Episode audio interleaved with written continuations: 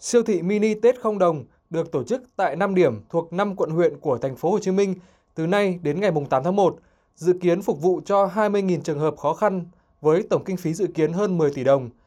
Siêu thị phục vụ công nhân các khu công nghiệp, khu chế xuất và lao động nhập cư khó khăn, hộ nghèo, hộ cận nghèo của thành phố với các mặt hàng lương thực, thực phẩm thiết yếu.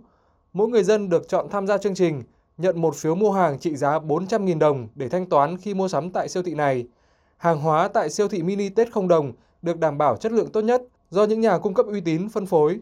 Chương trình siêu thị mini Tết không đồng là một trong nhiều chương trình của Ủy ban Mặt trận Tổ quốc Việt Nam thành phố Hồ Chí Minh và các doanh nghiệp nhằm góp phần mang đến cho người lao động một cái Tết đầy đủ, ấm cúng hơn.